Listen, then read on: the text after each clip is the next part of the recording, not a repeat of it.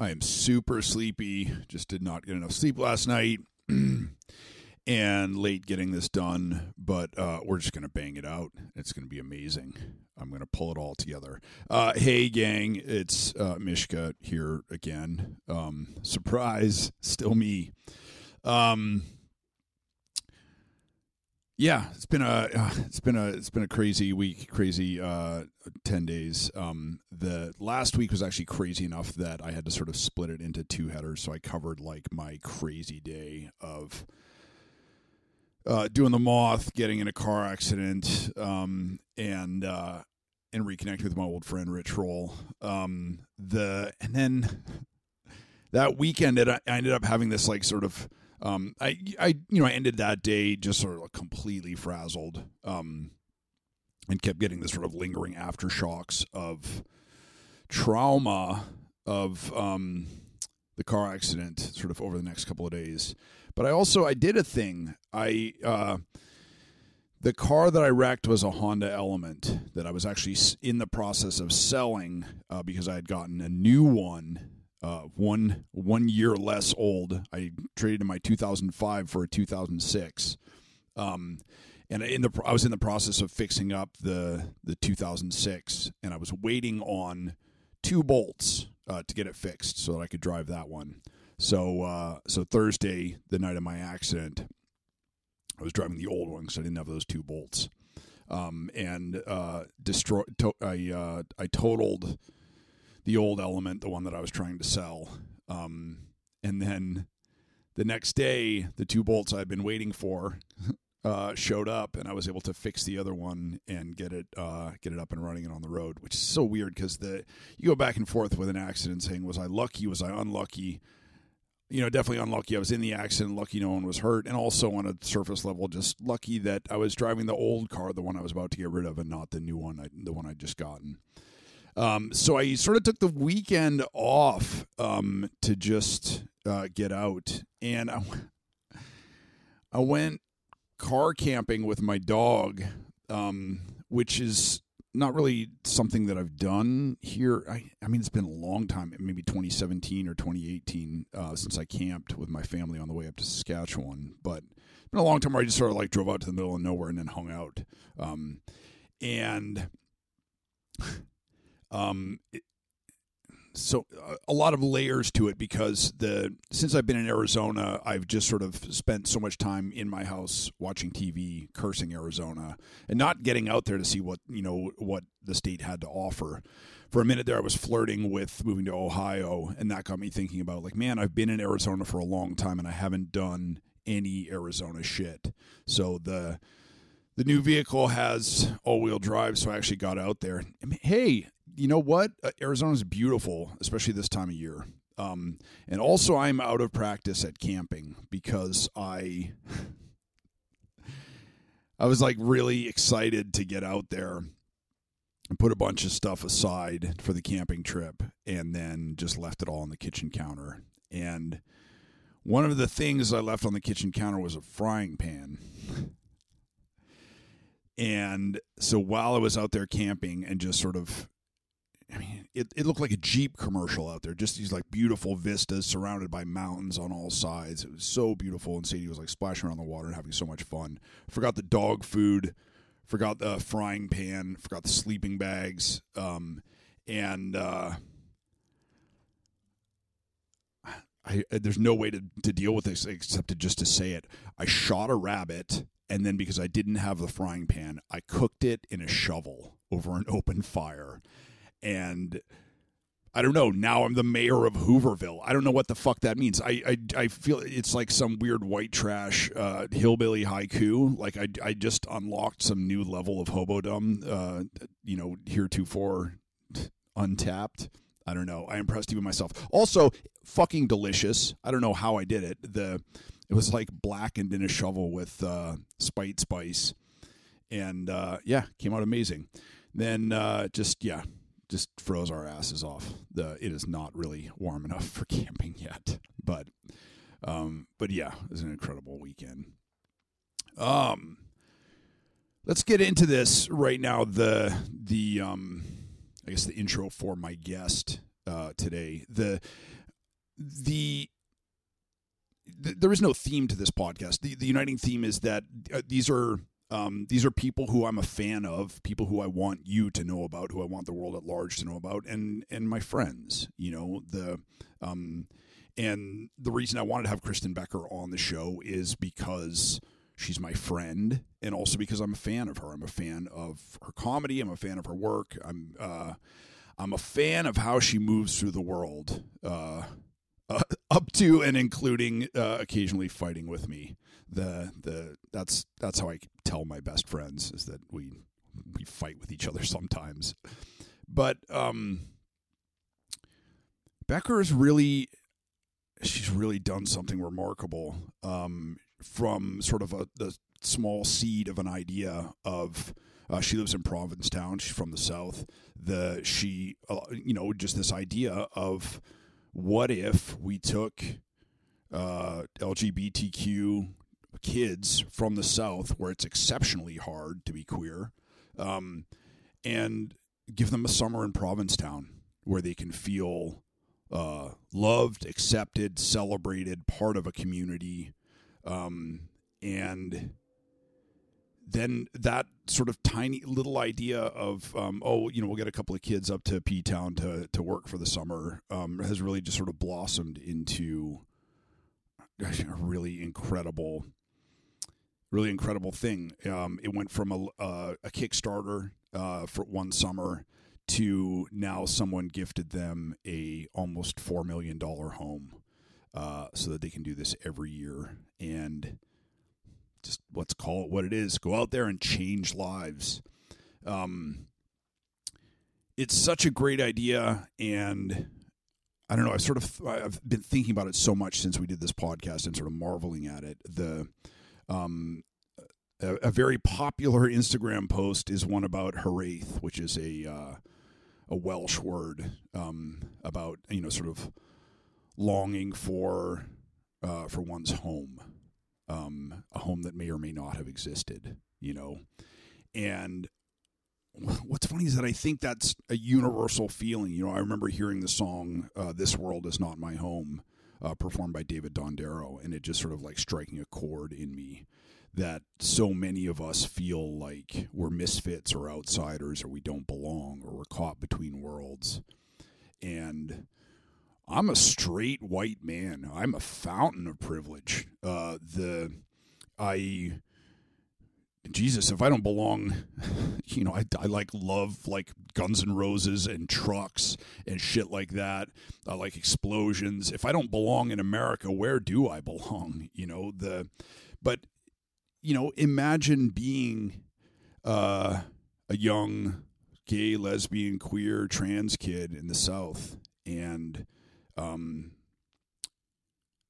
not just being of a culture, part of a culture that seeks to undo you, that tells you that you don't exist, um, that that won't uh, that won't just not accept you. It doesn't accept that you're real, um, and then also seeks to actively destroy you. Um, I wake up every morning and I go to Reddit and read the the news at while I'm drinking my coffee. Some of the shit that I'm reading, it's just like in the last ten years, the Onion has ceased to be funny because the news has become more of a parody than the Onion ever could be, and it's just so fun. I mean, especially with this, it's well, Wednesday, March 29th, as I'm uh, recording this. It's trans people have been there has been a war on trans people i don't know for for eternity the um, we hate what we don't understand. That's a um, that's a thread that runs through humanity. But um, you know trans folks are at a 400% risk for um, for serious crime up to and including uh, sexual assault rape death. Um, and uh, so it was sort of this this covert war on trans people, and then now the Republican Party has really seized on that and made that their bread and butter, and is turning uh, trans folks into a, a boogeyman. Um, the BLM was a boogeyman, Antifa was a boogeyman, and then now it's like it's trans kids and it's drag shows, and it's fucking ridiculous. It's just like uh, smoke and mirrors from the, the GOP of uh, you know look at this so you don't see that we're systematically stripping you of your money, your livelihood, your rights, your life, um, your right to life. But uh, I don't know. It's just gone over the top the last couple years, and it's fucking disgusting, and it's like it's really just heartbreaking. Um, but I don't know. It's it, it's timely uh, with this podcast. Um, it was. I don't know why it's taken me so long to have Becker on. Uh, she's you know, she's a perfect candidate for this podcast, and the um, some of my friends are just sort of hidden in plain view. I, I don't approach this with any uh, with any method. I just um, see somebody's tweet or Instagram post or something, and then I'm like, oh fuck, I, yeah, yeah, I got to have them on. But um, Becker and I really had a fantastic conversation um, about about her journey and about uh, the journey of Summer of Sass, uh, which you can look up at summerofsass.org. It's not often that I shill for something other than people just buying my T-shirts, but if you have an extra uh, 10 bucks or $4 million uh, kicking around, uh, go over to summerofsass.org and, uh, and pitch in. Um, it's really, it's just an incredible thing that they're doing. Um, they're showing people who have never felt home what home feels like, and that's that's pretty radical. Um, Kristen Becker is also just funny as hell. The not everything we do in this life has to be uh, beautiful or poignant. Sometimes it can just be fucking hilarious. Um, but this is, yeah, this is a good one. I'm really proud of this conversation.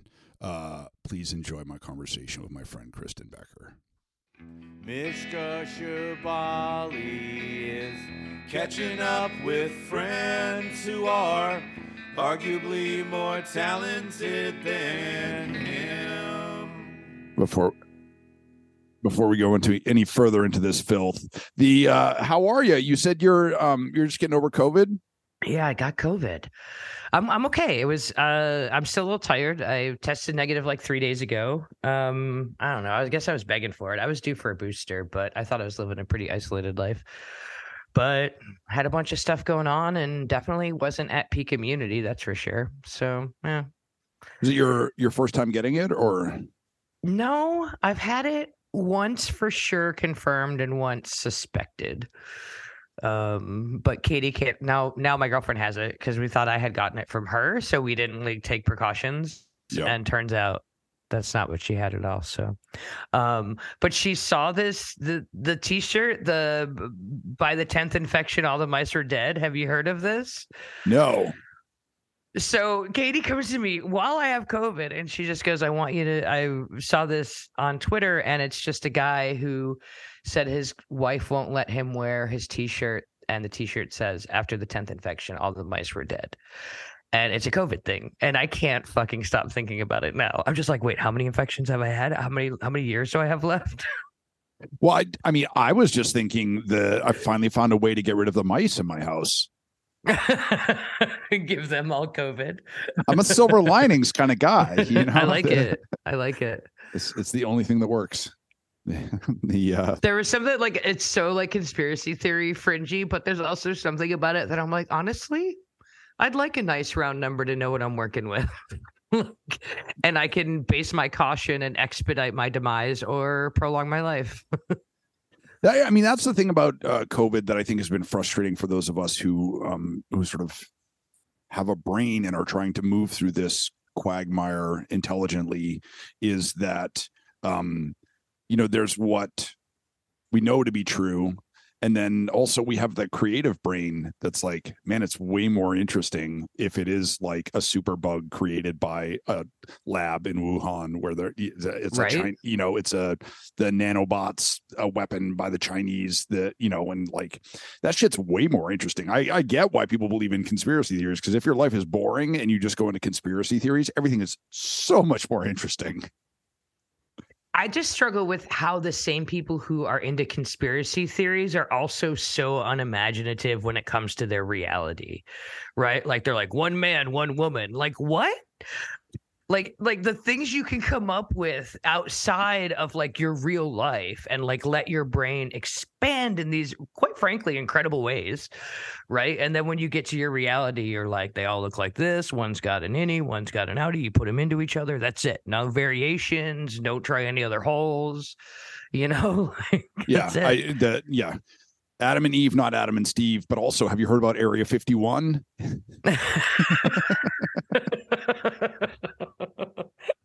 I've, my new thing has been that the stakes, the snake's name was Steve, right? Like that's that's my new thing now. Whenever anybody says Adam and Eve, not Adam and Steve, I was like, ah, but what was this? What was the serpent's name? Definitely Steve. That that's good. That's solid. The uh it's it's not the selective outrage that that should piss us off. It's the selective creativity. Yes, exactly. Yeah. Open your mind. The um Becker, how are you? The I feel like the last time that you and I sat down for a conversation was uh one of the tables in the parking lot outside altercation a year and a half ago. This tracks. That's right. And I missed yeah. it this year and I was sad. I will never the, miss uh, it again.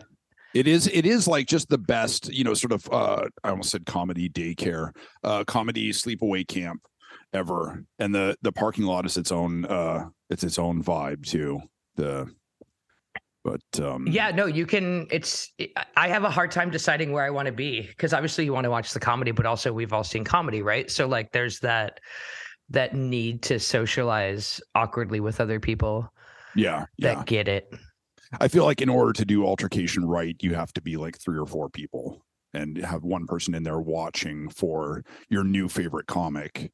And then also out in the parking lot trading war stories with um with old friends. And the and then one of you uh, staying up until six in the morning uh eating the, the acid uh taking the molly whatever. And then another one of you to like just sleep. Yes, that seems accurate. it's, it's, a lot. The, oh, I think the last time I saw you, you were you had had some mushrooms. I think is what had happened. That was sounds that accurate. That, that tracks. I think that was because I don't think I'd ever seen you not. I don't think I, we'd ever encountered each other in such a way, and it was fun. Yeah, it's uh, it is. I feel like it's unsettling for people to just see me like sit there and grin. I encourage it. I like it. it's like it, if you saw Eeyore beatboxing or something like that. It just it just feels just feels out of character. But um I feel like you're such a hard worker that you're always doing shit. You're always writing new stuff. You're always Man. on the mm. road performing, and then also doing crazy shit out there in P Town. Crazy shit. No, it's cr- shit is crazy right now. There's definitely no. There's like never in a million years. I think somebody's going to be like, "Here's three point seven million dollars. See what you can do with it." You know, like it's it's so, next level. So yeah, we have a house let's, now. Let's dive into that. Tell tell that the whole story from the sort of genesis of the idea to yeah, yeah, yeah. So Summer of Sass is a not-for-profit that I founded about five years ago. Five years ago, going in year six, and it was honestly born out of the Loosen the Bible Belt tour. So when I was on tour with Jay Bakker, pastor, you know, I had this big idea to go through the South, and can we bring people together and make them have awkward, conver- you know, awkward experiences? Like the idea of bringing a pastor and like my dirty fisting jokes into a space was to get other humans into a space and have everyone be uncomfortable at a different time right? Like that is to me where the fucking magic happens. Cause usually you get everybody of one genre with all their likes and all the people like them watching the things that they like and they share these emotions together, right? Rarely do you have somebody from the other side or perceived not your team, whatever, if we're not picking sides, but not your team. And, you know, they're uncomfortable while someone's praying so you you know lesbians get my atheist friends get real uncomfortable when someone when jesus when uh, jay's preaching right and then the uh-huh. christian people get real uncomfortable when i'm telling my dirty lesbian jokes and so you get the shared experience of being comfortable and being uncomfortable right next to somebody else. It's not like we split up the sides like it's a fucking wedding, right? Like people come in and they sit wherever they sit, and then you realize you're sitting next to someone who's very connected to the preaching, and then that person sitting next to somebody who's uncomfortable by the preaching but very connected by the dirty jokes, right? And so, out of that, um, wait, let me kind of let me while we were on me- tour. There was a let me stop you here Yeah, and just tell you what you already know to be true, which is that that's a fucking brilliant premise of bringing people together in moments of shared com- comfort and shared discomfort. It's so fucking smart. Thanks. I, it, it's definitely something that like the that we knew based on the conversations that happened after the shows, right? Like it, I, I, it wasn't something I knew was going to happen. I wish I Mhm. could say I was that smart. I knew that it was important to try to get people who might be closer to the middle than they thought to try to meet there, right? Like to like start to motivate the moderates because I wasn't shocked by Trump, right? Like if you lived in the South year round, you, we could see it coming, right? And Yep, so yep. we were trying to like build the bridges, motivate the moderates, like all the things that you're supposed to do to get the sane people to stand up, right? Yep. And so it was out of Loosen the Bible Belt that I was in Shreveport, which is my where I went to high school in Louisiana. And it was my 20 like right around my 20th high school reunion and there was an article about a kid who had to graduate high school early because he had been bullied so bad for being gay.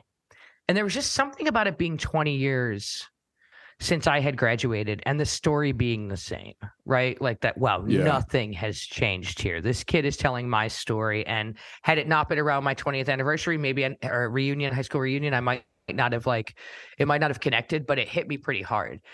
And, uh, and I knew that I was in a place where we needed summer workers. Like Provincetown is an is a wealthy queer vacation. I mean, everyone vacation destination. Cape Cod is for everybody, and P Town gets a lot of wealthy LGBTQ tourists. And so I was like, let's bring these kids up here. Let's give them a summer to just be themselves, right? Like if you're if you're the kid with purple hair in Tyler, Texas, or you know, Grand Saline, Texas, everyone stares at you everywhere you go. And so you develop this anxiety of just constantly being watched and monitored and like looking for the devil in you, you know, like, and take those kids and just let them be here where like their freak flag doesn't even register.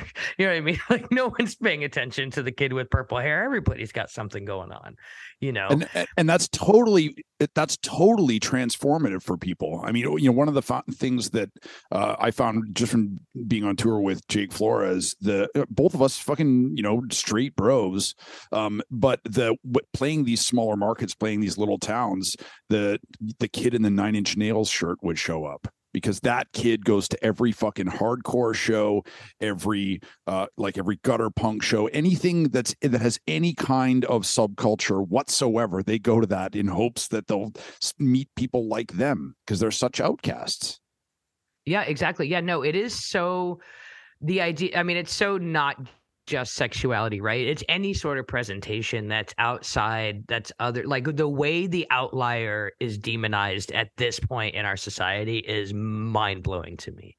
It's really reaching a point where I'm like, holy shit. And and to the point where like I'm going to Memphis at the end of the month. And like to the point where like the southerner in me is like, you gotta go like just check in with the South and see how much of this is um i mean obviously it's bad but like how much is it, like because i'm getting a little afraid and i've always been like i'm not really afraid of the south or my friends like you know? And it's it's i don't know it's just really interesting where we're at right now. It's fucking wild. Anyway sorry off off topic. The Tangent. um no we have we have plenty of time for off off topic Okay, shit. cool. the but i mean you know memphis is a great place to go and check in with the south because it's got all the good and all the bad right there um it, it it does and Dru, this place that i'm playing Dru's bar has always been for me i mean since i started dykes at hazard like my entire stand-up career i've stopped at what i consider a quintessential southern queer bar right? Like you smoke inside there's whiskey in the back and they don't have their license you know what i mean? Like just like a community space your the bartender's birthday is going to be a party happy birthday jenny you know like it's just the place where like it's it's construction workers and drag queens and everybody because that's your neighborhood bar. And so you know i talked to the owner and she's like we might have to be an adult an adult club you know? And so what i'm really interested in is the definition of drag because I've been wearing boxer briefs since I was 18, bro. Like I wear man pants every day. Like Yeah. I'm technically illegal everywhere I go in the state of Tennessee because I am head to toe dressed in men's clothes. Yeah. And if you follow the letter of the law, that's terrifying, right? Like, because then I, because I have a mouth and I am used to mouthing off to people in authority when they're being dicks because I'm a white lady, right? and that's what we do. Uh, but now I'm like, oh shit, when I'm there, make sure to mind my P's and Q's because I am now a walking reason to arrest me. So th- I think that people don't give enough credit to how oppressive that is. Just saying, hey, how, who you are is enough for me to arrest you. I think white people don't realize that enough. People of color absolutely realize that enough. But that who you are walking around in your skin is enough. You don't have to do fucking anything else. I have Yeah. the power here. I'm the authority. I have it's on the books now. So act accordingly, right? I think most people too, you know, when they conceptualize drag, they they think about you know uh, three inch heels and a feather boa and and whatnot. But the but the point is that drag is not a costume; it's who people are at their core, and that's what they're after. It's I mean, it's really the you know, I wondered, you know, it's like, and, and for a while, Antifa was the, you know, was the boogeyman, was the fall guy. Mhm. And then suddenly, and then I feel like in the last six, eight months, there's been this really malign shift that it's just queer and trans kids. And, and that's the boogeyman. I can't tell you how many conversations I've had with straight white bros about women swimming. And I'm like, bro, you do not care about women swimming Right. what is this about? What is this really about? You know what's what's at the core here? You don't care about gymnastics. What is it? Yeah. like the and you have to sort of burrow down into it and it's the it's fucking it's male fear. It's homophobia. It's transphobia you know the it, it's male fear, it's homophobia, transphobia. It's also this thing that like is uh, removing very important conversations from the table that need to be had, right? Like like uh, why is swimming gendered anyway? Like like like like when we look at when we look at how our society was established in these gendered ways, it was established that way because women didn't get rights to do any of these things until well after they were already established and running, right? And so Yeah. they're like, well, let's make a women. So if we have a chance to redo it, I'm kind of like, why are we putting gender in anything in any of the sports? Weight, height, age are perfectly acceptable reasons to categorize young kids playing sports, and their locker rooms have been separate anyway. And this we can get into the the transits of the locker room and all of that. But I don't I don't know. I just I I just feel like this idea there is, you know, a friend of mine who's a trans woman who plays in a football league was like, maybe I'm just better at football because I was allowed to play football my whole life because I grew up living as a boy. Right. And and and I Mhm. think there was a lot to be said for that. It's like there are women who were there, you know, cis born women who um were just as strong as she was, but she may have had uh, an edge and she admitted it, but it was because she was allowed to play football since she was six. And Yeah. not a lot of times do girls get the opportunity to do that, right? So yeah she had the yeah, I don't understand why this the concept of spectrum is just so hard for people to get. That's the part I don't understand. That like like I keep I always think about like Rogan and Stanhope, right? And I'm like, look, how can you tell me that this is the same gender? Like how can you tell me? Like when you when when you just it's not, you know what I mean? Like it's so clear like there's going to be men who are on the far masculine end of the spectrum and that is you're and that's okay. It's not like they're but this idea that all of us all of them should be in that corner like I am a, a a spectrumist. I believe that if we stopped everything and like really looked at where everyone could fall on a real spectrum and not try to stick us into corners, we'd be a lot happier. And I think people would be less inclined to surgically change their bodies too. Truthfully, I think if someone was allowed to exist safely, uh, not having to fit into one man, one woman, which was the thing they created for queer people, become one of these, and then as soon as we start becoming one of those, they get pissed off too. Like, like, no, we tried to have a have a have a beard and tits and a dick, and you got mad, so you told us to be one or the other. So now we're doing that, and you're still fucking mad. like like my people are surgically cutting parts off of them to fit into your idea of what it means to be how they feel inside and you're pissed it's crazy they're pissed because pissed is what they want to be. They want to be angry about something. And the and you know and, and that's why i think that's why it's convenient to demonize um to demonize queer folks to demonize um trans folks um is because then they have a, they can direct you know it's it's sort of the pay no attention to the man behind the curtain you know the um it's a misdirect. Um but yeah it's they're angry because angry is what they want to be the but um the but, amount of boob jobs in Dallas alone. Like the amount the amount of perfectly socially acceptable straight gender affirming care.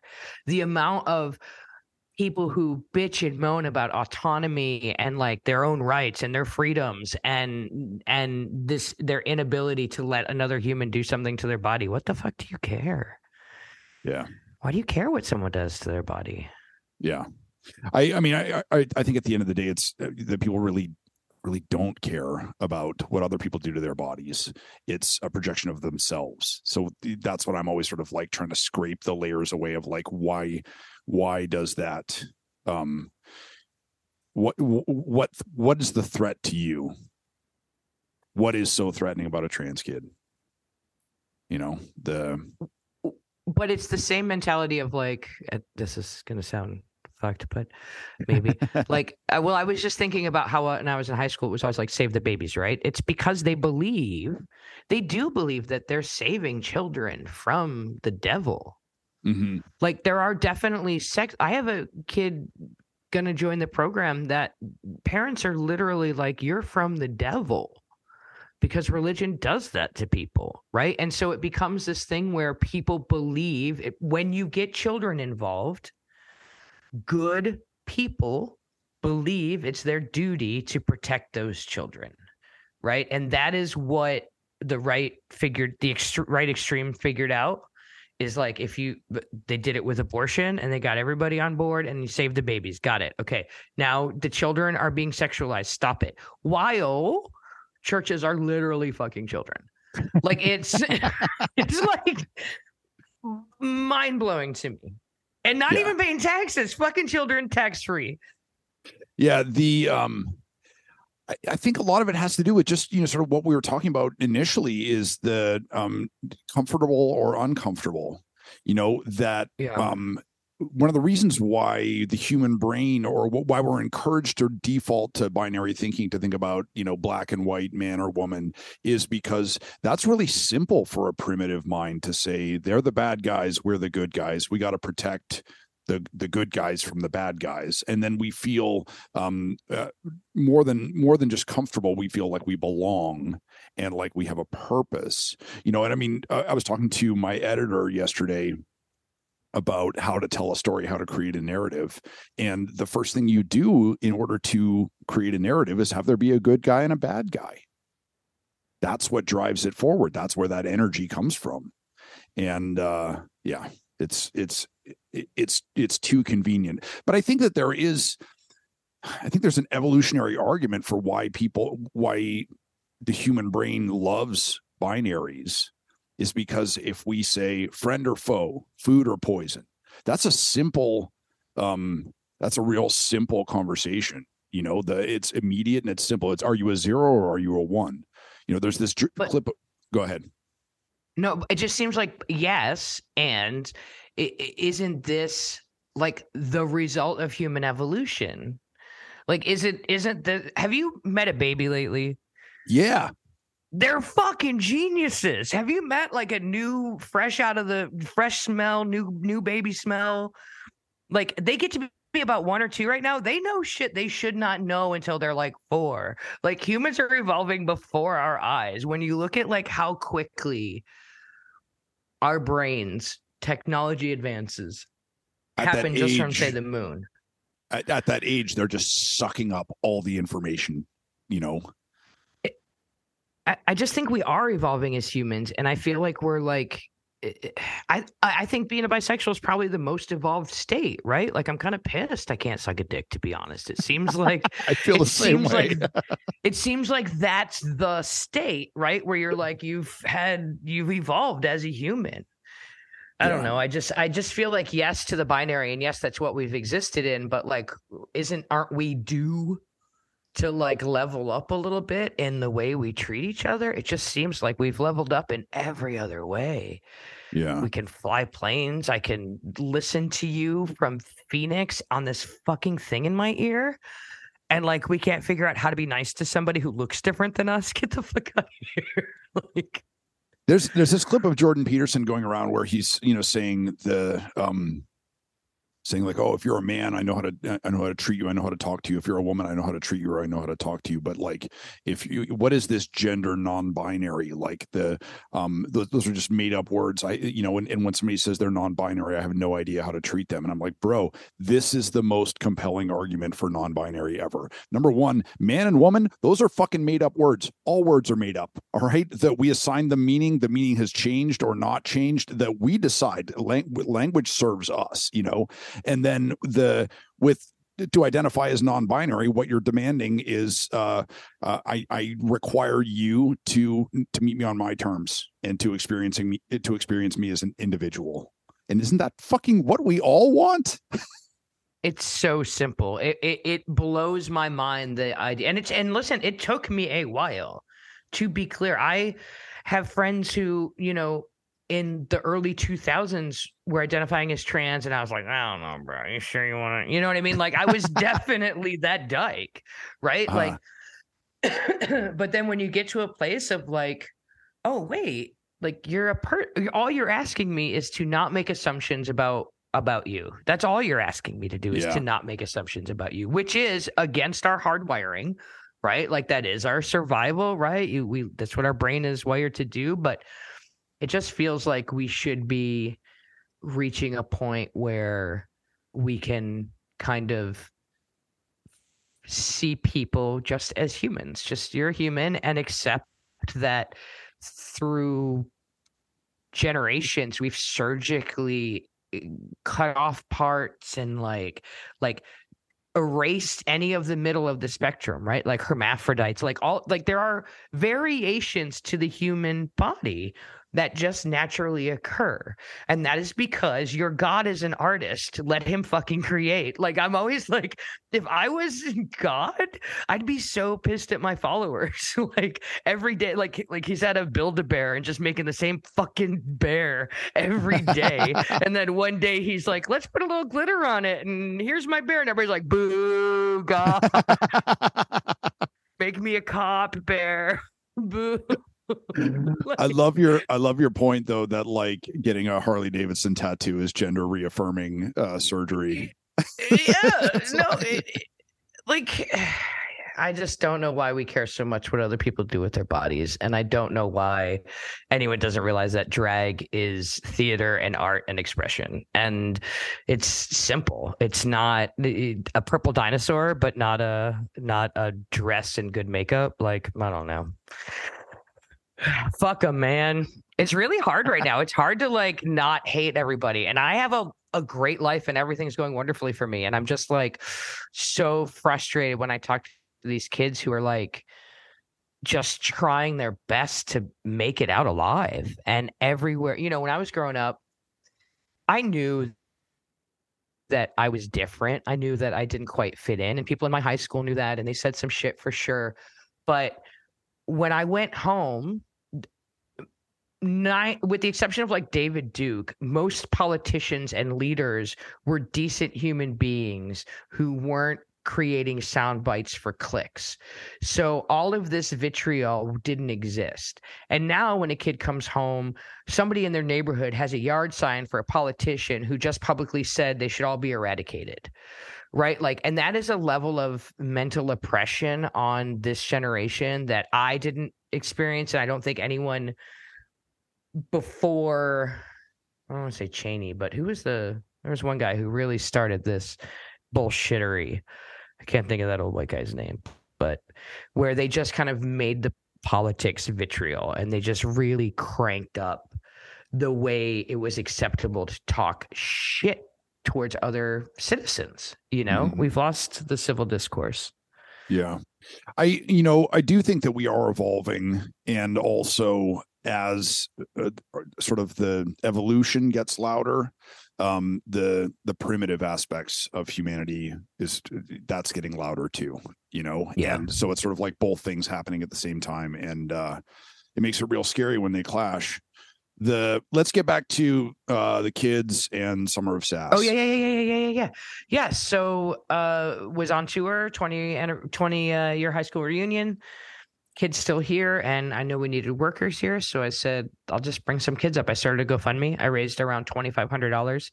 I talked to people in town who maybe would rent their a room out in their house to to you know we get a lot of workers uh j1 visa workers come from overseas just summer staff we go from uh, like a 3000 person town to any given saturday we get 50000 people that show up and a new 50000 people every week right like it's a Mhm. tourist economy and so the first year yeah was a gofundme. The second year i got a grant for $25000 rented a couple uh, seasonal apartments summer apartments brought in a few kids. And then you know the pandemic started and the housing market went crazy and it seemed like no matter how much money i raised there was never enough because anyone who could work remotely could now come live in p-town for the summer and work from their laptop. And so the housing market just got absorbed. Like all the the worker housing and affordable housing if you want to call it servants quarters as we've been jokingly calling it got all absorbed and so it became pretty clear that Summer of Sass as someone who was trying to secure summer housing was becoming unsustainable. And so for the five year anniversary party, I brought um or fundraiser, I brought like six kids from the past uh five years and they told their stories and I said, listen, this is the kids we've saved. And if I'm done saving kids, that's great. You know?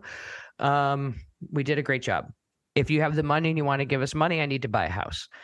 And then uh, about three days later, I got an email with some from somebody who was like, "We'd like to sit down and talk to you. We'd like to buy you a house."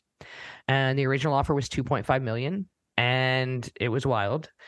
And then the house we wanted to get, we couldn't get, and this one was three point seven. They said, "We think you should have that one." And now. Yeah, so then they wired. I made them wire the money before they went on a vacation because if they crashed in the Alps, no one would believe me.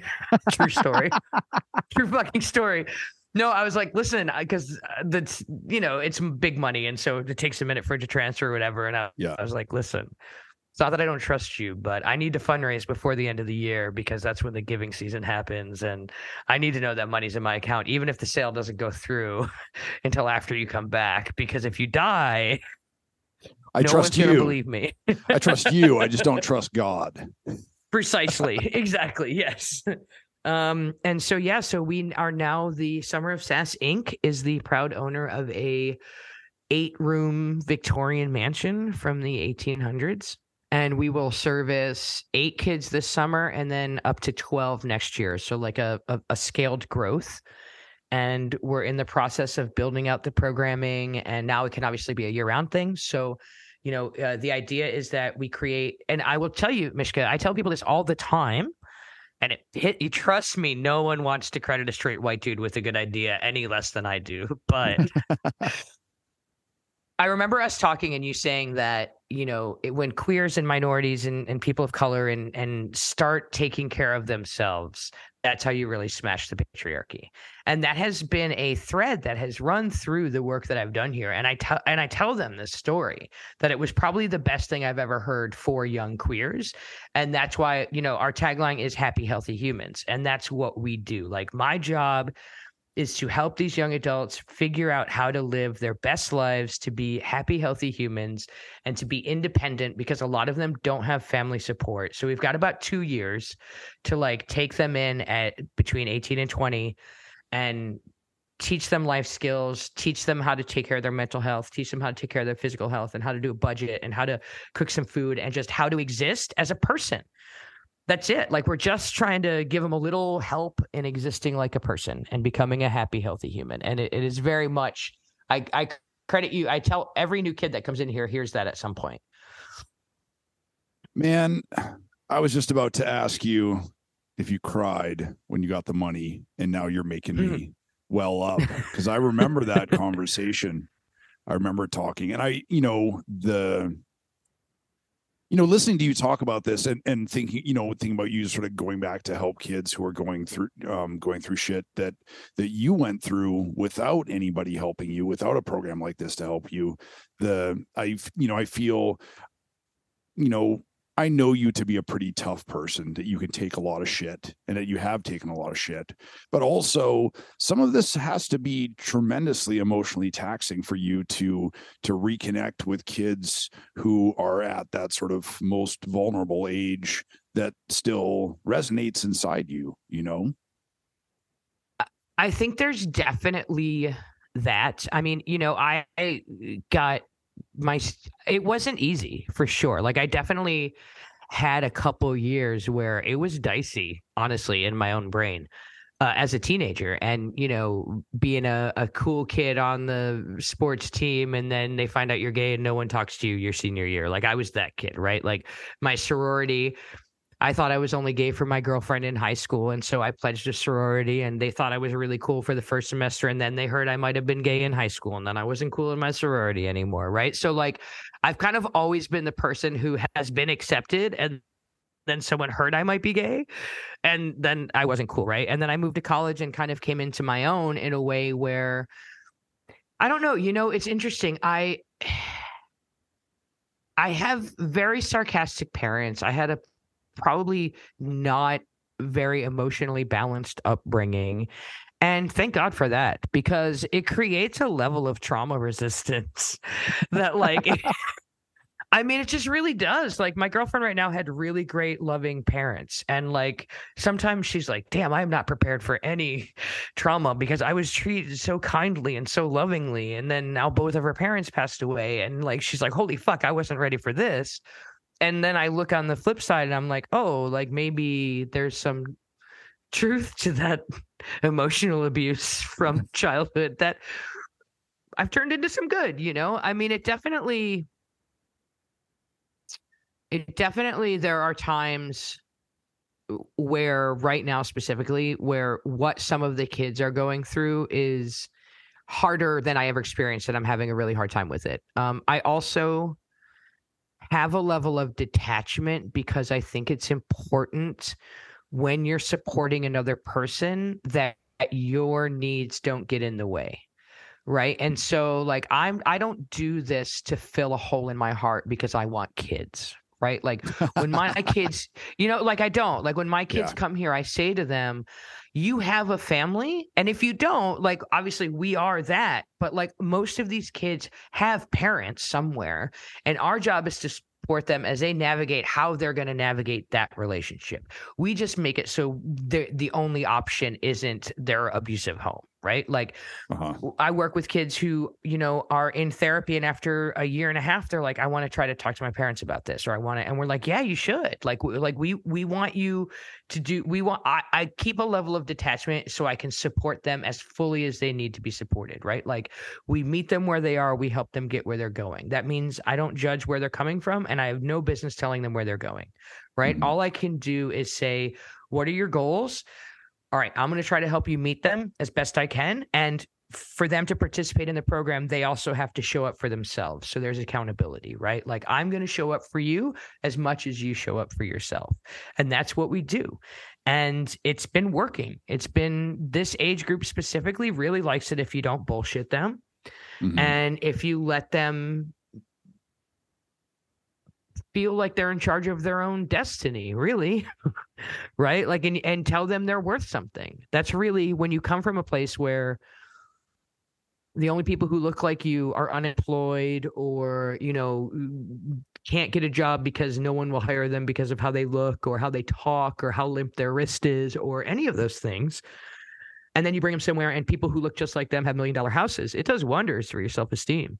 Like you're really, you know, that visibility matters thing. People are always like, visibility matters when you see successful queers and successful trans people and people of color. But it also matters when all you see are people who have been shit on their whole lives, right? If you're in a small town somewhere and there's like, hey, there's gay Larry, huh, he's a fucking drunk, watch out. you know, and like you're like, I'm gay, I'm gonna be gay Larry, you know.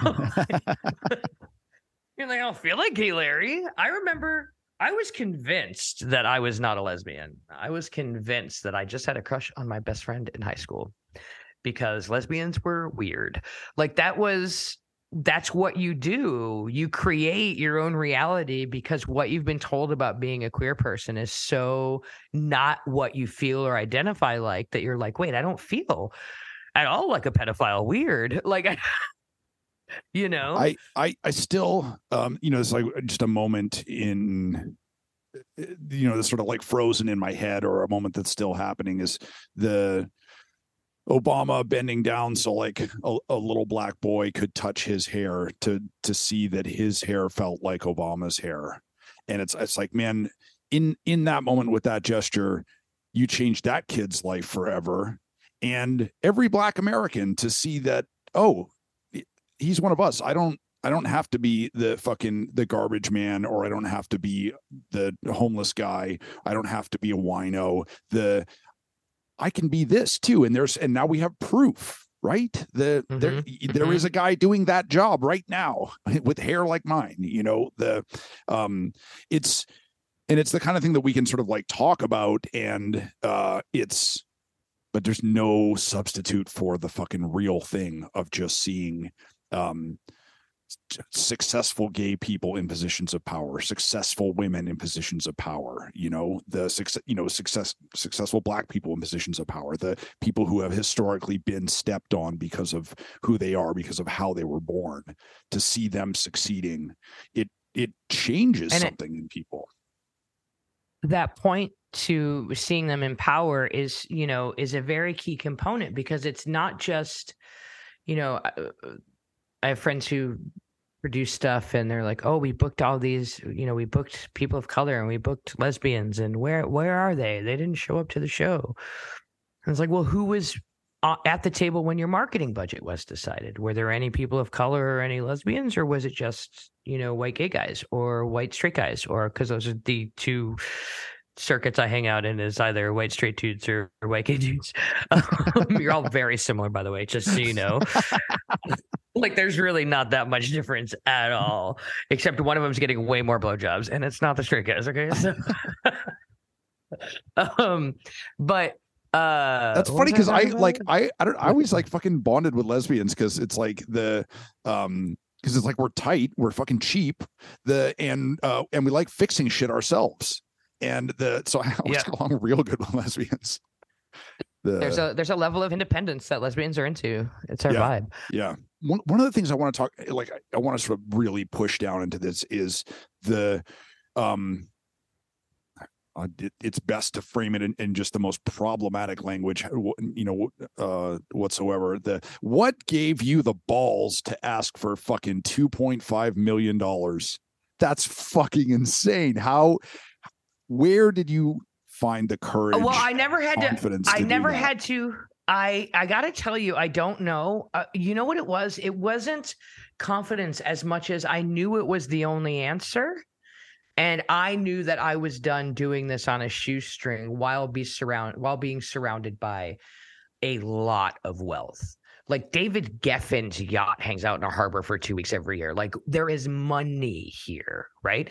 Not everybody, you know, but it is here. And so there was this moment where I just knew, you know, I talked to my partner and like we had really realized that I was essentially running an entire business on a, you know, a $4,000 stipend every year that I paid myself. And and it was taking a lot of my time and energy and it, it, you know kind of similar to how helium and buffalo happened where like i had spent five six years on a project and it's either you get it to the next level or you know you've got to kind of put it down and so you do this last push and this was my last push of like i didn't ask for an amount i just knew what it would cost i thought i was going to get a million dollars I was going to buy a two bedroom cottage. I was going to help four kids a year. Boom, boom, boom. Did it. I'm a lifesaver. Incredible. Right and instead it was 3.7 million and a house and a commitment to uh cover 25% of my operating budget for a few years while we get going up to like you know 50k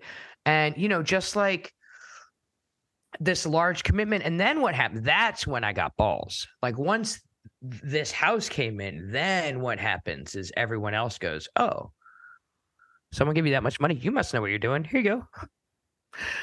Like money begets money, right? Not that we, I mean, obviously we're still fundraising and still need money because we have now an eight room mansion that has a thousand dollar, you know, heating bill, but we don't have a mortgage. I just, I, I remember, I mean, maybe it was the first year that you did it and the, to go from $1,500, I, I kicked in a hundred bucks one of those years and I've been patting myself on the fucking back for that ever since. And then you got a nearly four million dollar house to to parlay that initial the that initial fifteen hundred dollar uh, GoFundMe to uh, uh, nearly four million dollar house. The what that proves is you had a fucking brilliant idea. You recognized the need in a moment of shepherding these kids through one of the most difficult parts of their lives you know the i really think that what is it 12 to 18 that you're taking? No 18 to 20 so they've got to be 20. old enough that like a lot of kids lose get kicked out right? So as soon as right. they get 18 if their parents don't want anything to do with them. And then i learned the first year i did 18 to 24 no no no no no that's not for me. Um There's a limit to H- human caring, and it cuts off at 20. Mm-hmm. yeah, no, no, no. I still need you to think that I'm a parent adjacent person, like to listen to me, but also because I recognize. All right, so you're queer in the South. You get to be gay at the bar right? Like that's where I got to be gay. I got to go to Central Station in Shreveport. I got snuck in by well intended older homosexuals who knew it was safe for me to be there. And no one got creepy with me. No one got weird, but they just let me in because that's where people like me went.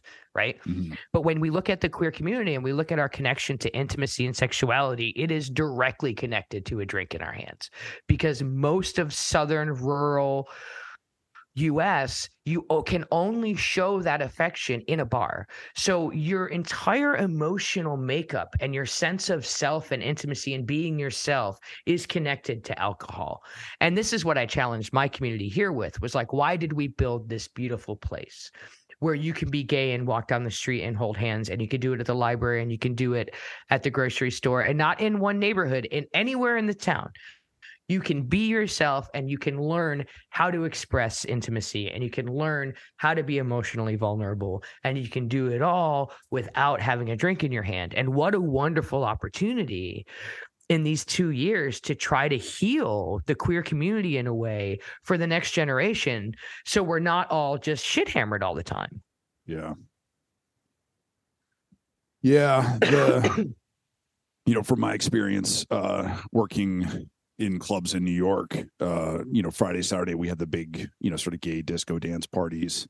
And the and that's where everybody made the bulk of their money because um, you know, because all the gays came out and drank and partied and were incredibly well behaved and and you know, threw around tons of money because the because they were smart and they were driven and they worked hard and they got fucking shit faced um, because you had to you know and it's it, and it was and and that's one of the things that um i mean this is my soapbox is how um alcohol has become an integral part of american seduction right any mm-hmm. courtship ritual regardless of um you know where you fall on the spectrum the alcohol plays a role in the um, meeting falling in love having sex for the first time the all that stuff it's all like alcohol is the lubricant you know and the and that's one of the things that i found too with um you know early on being a uh, being a drunk and being a druggie, I partied with a lot of queers because they knew how to fucking throw down like straight white boys didn't, you know. And it's because yeah. they they just gravitated to it immediately, and it became um, it, it it was stitched into their identity. It's who they were, you know, and it's because the um they had to have it. They it, it, it literally a crutch, you know. The um, when people, you know, people talking about George Santos, and they're like, "How could he?" I was like, "Oh no, you don't understand. If there's one thing queer people know how to do, it's to pretend to be somebody else. yeah. Like that is the one thing you have begged us to do. Like I think he's an asshole, and like I, I like I I know that gay guy, and I don't like him, but like it, it, it's definitely like what we know how to do is to pretend to be somebody else because you require it of us to to remain alive in some cases, yeah. right, or to remain at least physically safe or emotionally safe or for safety's sake. You know, there is something that that I think I've been trying to really drive home about Summer of Sass specifically and and that is how wildly unqualified I am for this. And I think that like that is the part where if you see good you can do, just do it and see what happens right? Because I did never in a million years thought this is where I was going to end up when I started a GoFundMe six years ago, right? And so it's really been something where I feel like people aren't good, and we live in a whether it's you know there's too many lawyers or everyone's kind of afraid to get involved, but we are now. It's too late for that tough shit. You got to get involved now, right? Like that's just kind of where we're at. And so figure out the way that works for you. It used to be I like to go tell racists and rednecks to go fuck themselves. And now I'm kind of aging into what if I just focus on making some people's lives better and, you know, try to create as much, as many examples of queers winning and queer joy. And, you know, we got this $3.7 million donation and there's probably going to be a documentary made and you know there's all sorts of fun stuff happening but not a lot of queer press no one's really covering it i sent out press releases mm. you would think it would be a big story right but if yeah. one of my kids got killed it would be all over the papers right because eh, the media is involved in making sure we don't see too many queer success stories right now because trauma gets clicks right mm-hmm. so on top of it just being generally bad that generally bad is amplified in a way that it just never has been before and it just keeps getting you know everybody wants to regurgitate the shitty news. And i honestly thought post pandemic we were going to be in a little bit of a utopia everybody wants some fuzzy stuff but it just got fucking worse. I would argue that the opposite is true that you're actually wildly qualified to be doing exactly what you're doing.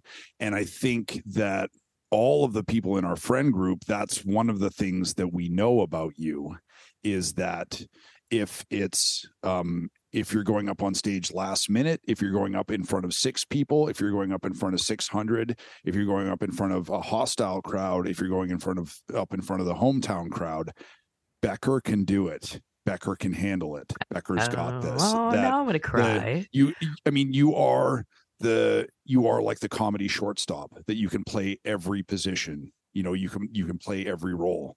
And the so I, I i mean i think the takeaway for this is um you know not that you're wildly unqualified but that if you if you have a dream and if you have heart and if you have determination you can fucking do it. And you did it.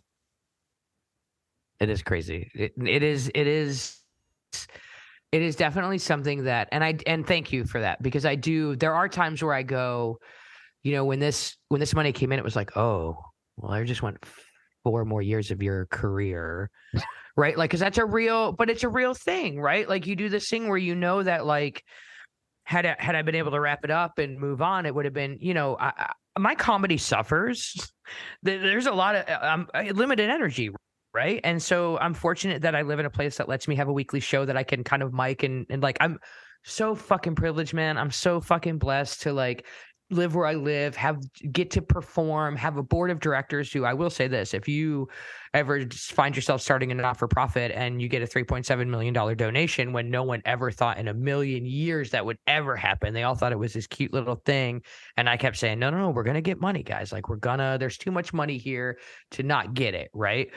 Um, they will let you do kind of whatever the fuck you want after that. That's awesome. my, I told my board, I was like, listen, you know, I didn't anticipate this. I'm happy to run it. I'm happy to scale it. I'll build the programming. I'll do all this stuff, but I'm still going to go on the road and do shows because if I don't, this will fall apart. Like one thing I learned with the Helium project is I got the investment, I, whatever, but as soon as they I stopped being able to be me fully, I hated it and I hated every second of it. And fortunately, what we're teaching at Summer of Sass is authenticity. So, you know, teaching kids to live their fullest, most authentic self with confidence. So it kind of works into me being able to be like, I got to go to altercation this year, you know? this, I mean, this is one of the things that I struggle with because I, um, I'm teaching and I love teaching and people have suggested that, I should, that I should, yeah, okay. I know. Yeah. people have suggested that I should teach more, but the, if I were to stop doing you know all the other shit that I do, uh, I couldn't do it, man. I, I have to do all those different things. But the let me burden you with a question that I often get, which is how yeah. does one feather together, um, you know, being this sort of groundbreaking queer advocate who has, you know, really shown that she's a heavyweight as far as uh, raising raising funds, getting things rolling. The how do you uh, feather that together with uh, with the fucking fisting jokes, with the boob and the butt and the dick jokes, and the I remember I had a, another sewage leak here uh, just yesterday, and I was out in my yard that with a huge puddle of liquid feces, and I was in that threw me that made me think of you because I it made me think of the first show that we did here with you and Megan DePonso and my mom hanging out in the front yard, and you were telling a fisting joke about like taking a winter boot off, uh, like yes. someone someone prolapsing, like t- like taking a winter mm-hmm. boot off and, and like the lining. St- and I looked at my over at my mom, and she was slapping her leg and cackling.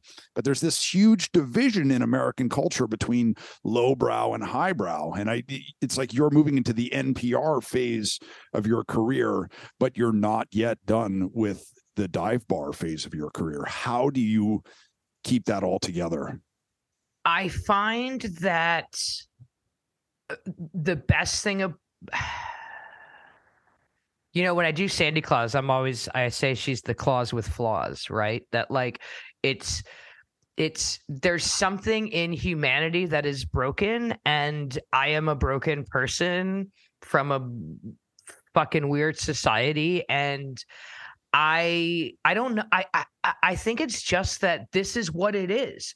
One can do both of those things. And the minute we figure that out about humans that like their one bad deed or their one dirty joke doesn't doesn't remove all the other good stuff. Like a human is both of those things. Like I've been really leaning into good deeds and dirty jokes lately because that's the core of what I am. And dirty jokes don't negate my good deeds in any way, shape, or form. And I think the the better we get at remembering that humans are fucking complex and that like you cannot cherry pick. Like, listen, I was a pretty solid feminazi for a hot minute. Am I allowed to say that still? Like, you know, one of those uh, I don't I don't want to say cancel culture, but I definitely I mean obviously like I have friends with all straight white dudes who push envelopes and I find them to be some of the best men I, I know. But like I definitely like for a little while had gotten into a little bit of like oh purity checking everybody and then I was like whoa whoa whoa wait we're not we're just purity checking moments like pulling a shitty moment from somebody and like obviously when you have a, a an elongated history of being abused or whatever but like you know people who say the wrong things or like people I don't know man I just really I I do the best I can to be who I am, and who I am is both of those things, and that's just what it is. And so far, so good. yeah, you know, yeah. and and I, yeah, I think I learned uh, that the best thing I can do is to be unapologetically myself. And it took a while to get that confidence, and the money didn't hurt. This helped a lot when you like like, you know, helium was good when I was like, I'm gonna build a comedy scene and we're gonna have a club and blah blah. And everyone's like, You're crazy, no one's gonna invest in Buffalo, blah blah. I was like, No, you'll see. And then they did, and then I hated it, and I was like, oh, I don't want to do that again. That was like eight years of work that ended up with like me just fucking crying and leaving, right? Like, so when this came and and happened, it was like, all right, you've done this before, now do it better. Uh, make sure, and it, it empowered me to make decisions on my own behalf that I w- might not have made in the past, and I don't know, man. Being you works. It really, if you can, eh, uh, being authentic is kryptonite for some people, man. They just don't know how to process it because they're so, so conditioned to absorb what I should be doing to please them, right? I don't know. It's, I don't being, know. being authentic is being out and that's one of the things that um you know when uh when i stopped drinking and then when i uh i came out to my friends and was like yeah i, I i'm an alcoholic you know that this is who i am and publishing the long run and then sort of sharing that story with everybody. When i did that i was like holy fuck is this what it feels like to be gay and to have a whole secret life that you know the you know addicts and queers we're good at fooling people because that's what we have to do to survive is to conceal that secret life you know and then when i finally sort of was like yeah no i'm a fucking alcoholic. This is the shit that i did. This is what i was like trying to hide. And if you didn't know about it it's because i'm good at it you know the it's a survival mechanism. The but um you know and I, that i think is is one of the things that's so noxious about this fucking stupid drag law is that it's anti-authenticity it's you know it's it's in favor of secrecy and um cloistering people. And when has when has it worked to to drive human beings underground you know I mean, it, it works for the it works for the rich people, right? Like, if it's, I mean, it's that basic, like, hey, you guys fight each other because we're gonna run away with the fucking money, yeah you yeah. know, and that's that's what it is. And they'll find a new, you know, just like you said, like it was Antifa, and now it's drag queens, and election time there'll be a little bit more abortion, even though they just had a big win. Women are shit, so we can shit on them a little bit. Like, I don't know, it's it does feel like the last gasp of the patriarchy in a way.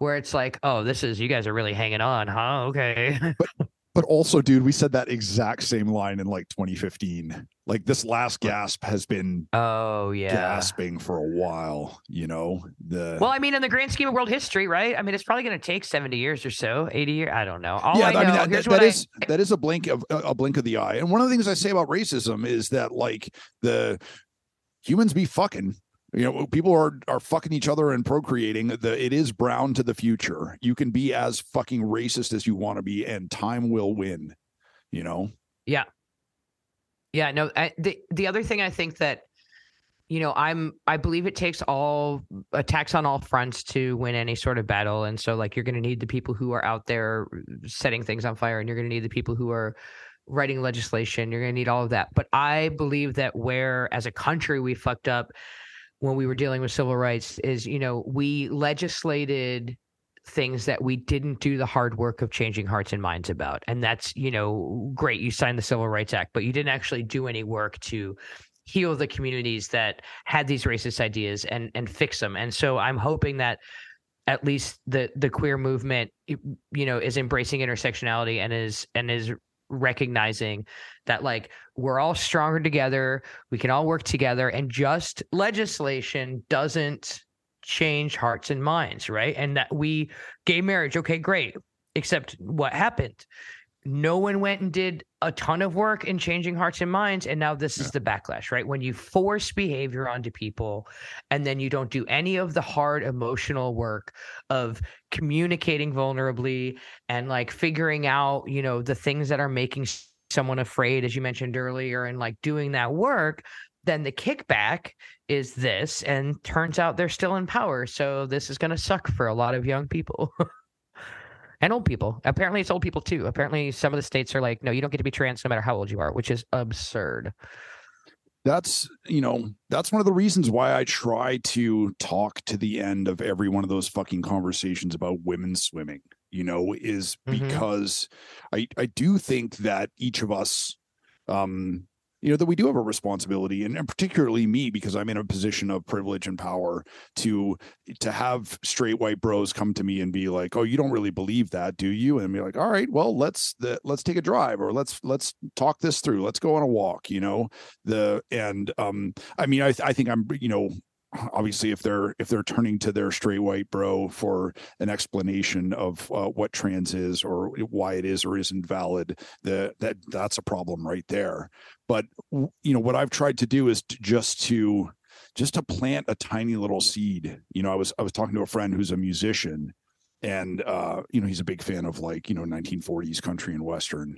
And i was like when you when you listen to patsy cline like do you identify with her you know, the walking after midnight? And he was like, yeah. And I was like, so that's that's non-binary, right? You're you're the woman in that song. For the the, the two minutes and 35 seconds, you're a woman pining after her man. So that's that's all it takes. Just just that little pinprick of you're you're that woman in that moment for those seconds. That's it. You're you're non-binary too, you know. And he he looked crestfallen. But yeah, but hopefully that's that's a little like grain of sand to for him to sort of mull over, you know. And and I, I think that's all it takes is just that little just to throw a little bit of doubt in there no, it does. And it takes it coming from someone who they are comfortable with and who they relate to, someone who looks or sounds like them, right? Like there is so much work to be done in allyship. And I think it it definitely you know creates waves and and you will be in conversations i will never be in and it doesn't even matter if we're in the same circles and if we're you yeah. know if we know the same people you're going to be in conversations that i will never be in i'm going to be in conversations that you will never be in there's definitely, you know, I, I do think that there's not enough. Well, I'm not going to say I don't think there's enough credit for white guys. That's definitely not what I'm going to say. That is not a clip I will ever give you, Mishka. but there is there is a lot to be said for um, speaking up and and just being able to poke someone's brain a little bit and being yeah. able to say, well, what about what about this? You know, um, I, yeah, I, I am trying I, real hard to just assume everyone's doing the best they can with what they got. You know, that's what I'm trying to go in through life with right now.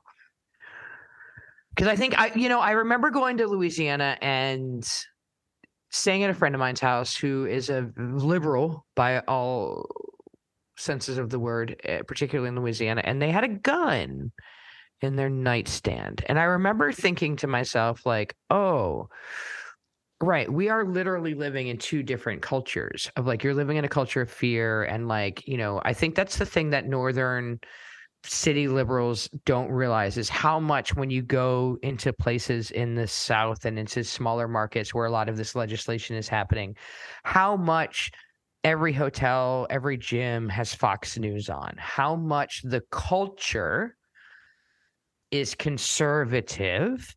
Like I had queers in Shreveport tell me it, it, way better to be a fag than a liberal.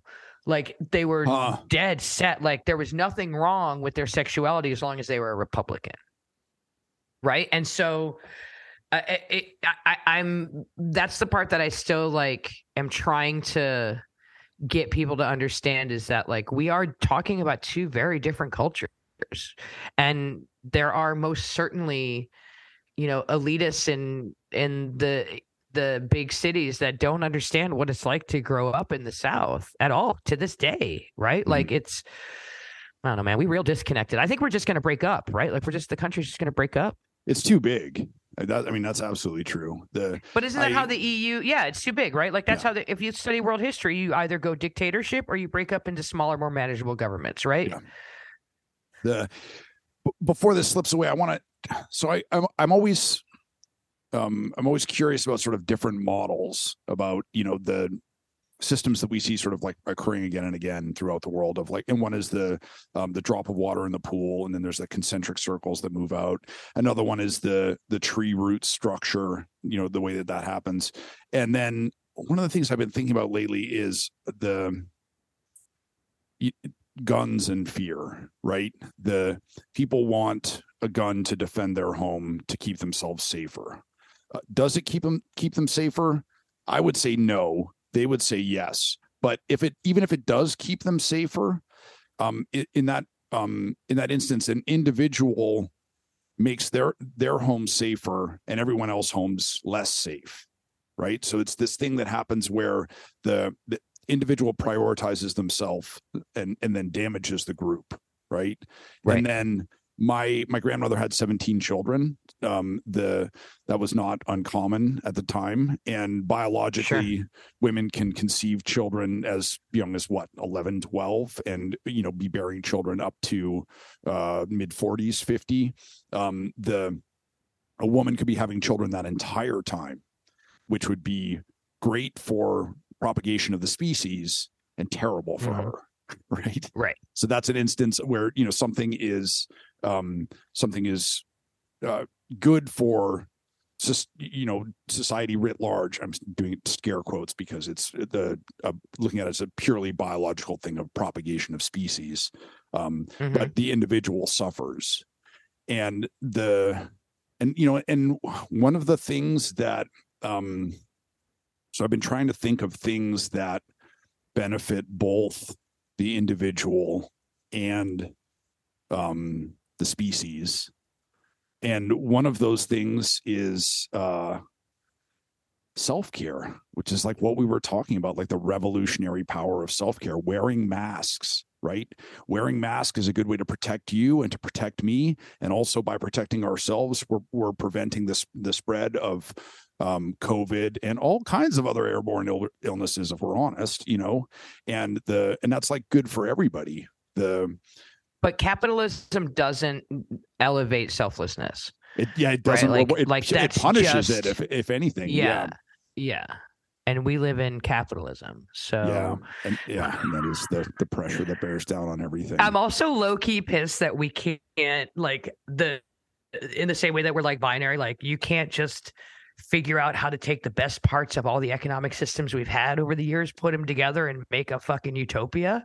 Like I, I just can't eh, could you imagine if somebody was just like, no, no, no, let's just keep driving the uh the old Model T. Let's start there. Now I know we have Teslas, but we got a Model T. Let's just pull that one out. It's gonna, you know, let's. It's just the way we're able to evolve in so many ways until it becomes really important for ourselves. You know, is, th- is this your way of announcing your run for uh, presidency in 2024 I am think that uh I want to see like a Kardashian run, or like I would vote for Jon Stewart and Kim Kardashian. I I just feel like if the game of politics is what it is and Trump made it what it is, then we the left would kill if we would just stop pretending like we're going to put real politicians in there and get some figureheads because now we're just trying to win some control. Like let's just pack Congress with TikTokers. Fuck it.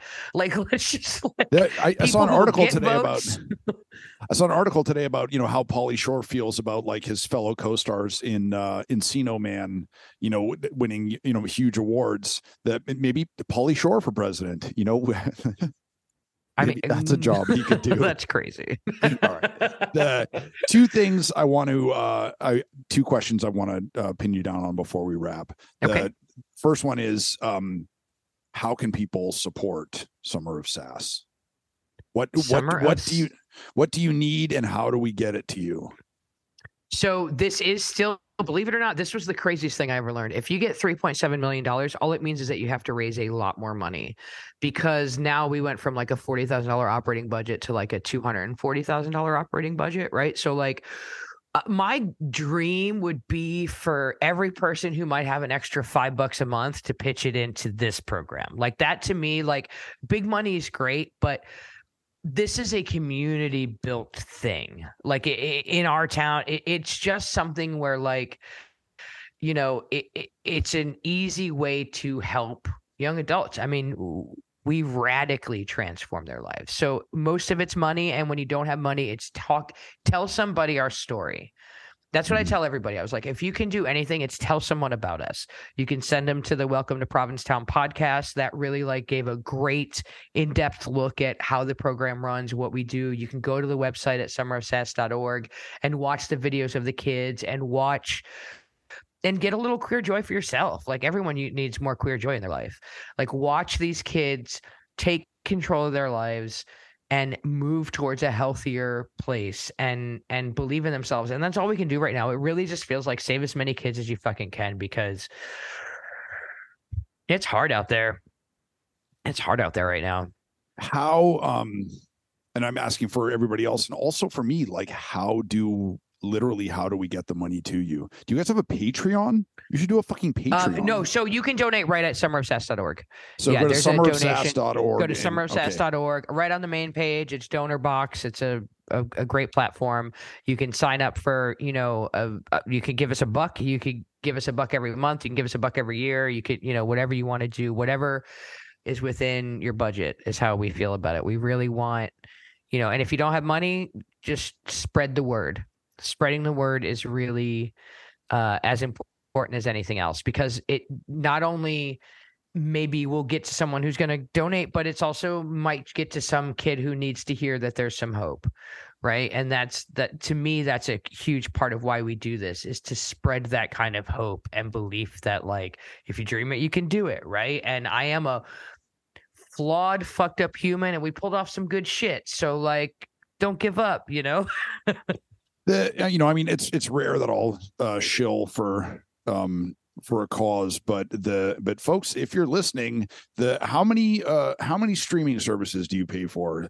Hulu fucking disney plus netflix amazon prime the spotify youtube all, all those subscription services. Think about what about just signing up for 10 bucks a month at uh, summerofsass.org to to sign up for like just feeling good about helping fucking human beings for 10 bucks a month. It feels really good. And then you get like, and then you get like, you know, you get like random. I don't, I'm not a, you're not going to get a bunch of newsletters. You're not going to get all that. But every now and again, you'll get a good story. You'll show up in your inbox and you'll, and you'll feel good. Like it is definitely something that, and to be clear, like the kids pay rent, right? Like I want, like we subsidize it, we make it affordable, right? So like, mm-hmm.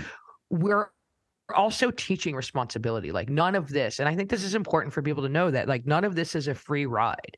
Like there is accountability through every step of this program because that's what happens when you get to live in a mansion with a hot tub and you know you, you gotta you that's how you make good citizens is a sense of personal responsibility a sense of community and a sense of self-love and that's what we're trying to really teach these kids. It's not eh, come here and just like, you know, don't do anything and you can live in this house. It's not that. It's are you ready to show up for yourself in your community? And if so, we'll help you. Again, if you're listening at home, I didn't realize there was a hot tub involved. I take back everything There's a hot I tub. said. this was Christ. a super this was a super high end b&b so this was like uh, wealthy gay men b&b that someone bought and gave to us well it, gave us a cash and then we bought it, it is it too late for me to come out as queer for a summer so I can go and live in your fucking hot there tub? it's not a, too late, late, but you are too old for our age group. I'll be a, a, late life pool boy. The and then the other I mean, we is, do need we do need a general maintenance guy. I can come and we'll pick out your outfits though. Oh, oh God. um, Have you ever then, seen But I'm a Cheerleader? No. All right, here's your queer homework. You're going to love it. You're going to find the movie, but I'm a cheerleader, and you're going to watch it. Okay. And, and in it, uh, the it's a conversion therapy camp. Natasha Lyonne, uh, uh, Clea DuVall. Like this is like er, er, er, late '90s or mid '90s. Okay. It's a great movie. Um, and the conversion camp lady's son uh, that's the that's who I want you to envision how we're going to dress you as our pool boy. Okay, when you watch that movie. Okay.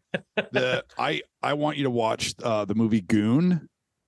Okay. About about a hockey enforcer, and uh, and it's about a guy who like gets into a bar fight and then he's uh be, or he's drafted by uh by a farm league hockey team because of that and uh because of the bar fight oh i love this movie yeah that's how i want you to dress All right, deal the, um, done. I probably already have it.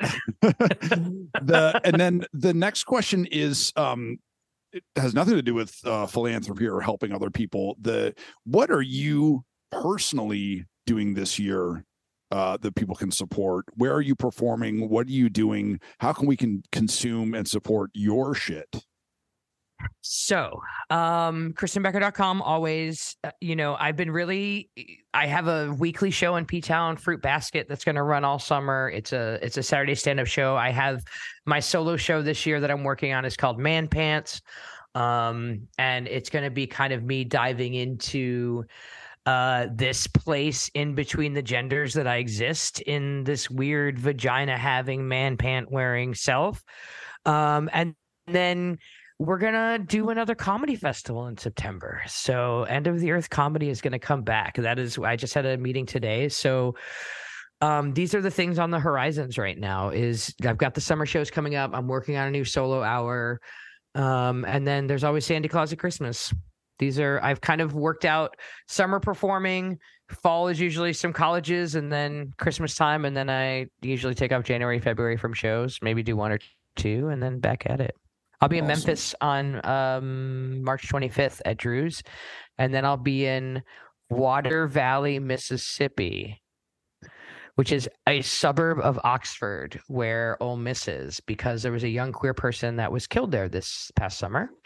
And I have a pretty good relationship just through Loose in the Bible Belt with the small stand up scene that's in Oxford, which is a great group of people.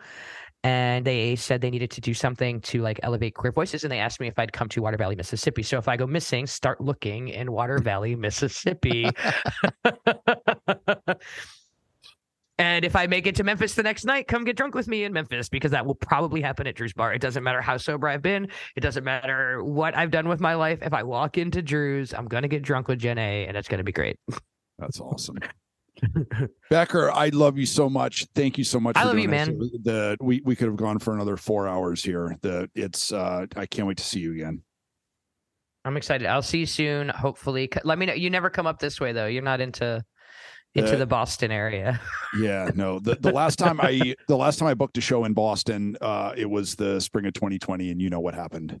The I- Right. I, All right. I'm- yeah. I I'll come see you somewhere warm. I created COVID. The but Yeah, um, thanks thank you so that. much for doing this, and uh, yeah, I'll see if I don't see you anywhere else. I'll see you at Altercation. Yes. I will see you at altercation if not before. Awesome. All right, take Have a good one. Thank you. Thanks for having me. Of course. See ya. Folks, thank you so much for listening. I know there's uh there's a million podcasts out there. We appreciate you uh you spending your time with us. The um if you're digging the show, if you're enjoying it, if you if these conversations uh, move you, make you laugh, annoy you, piss you off, um, please take a minute to uh, to rate, review, and subscribe on Apple Podcasts or wherever you get your podcast.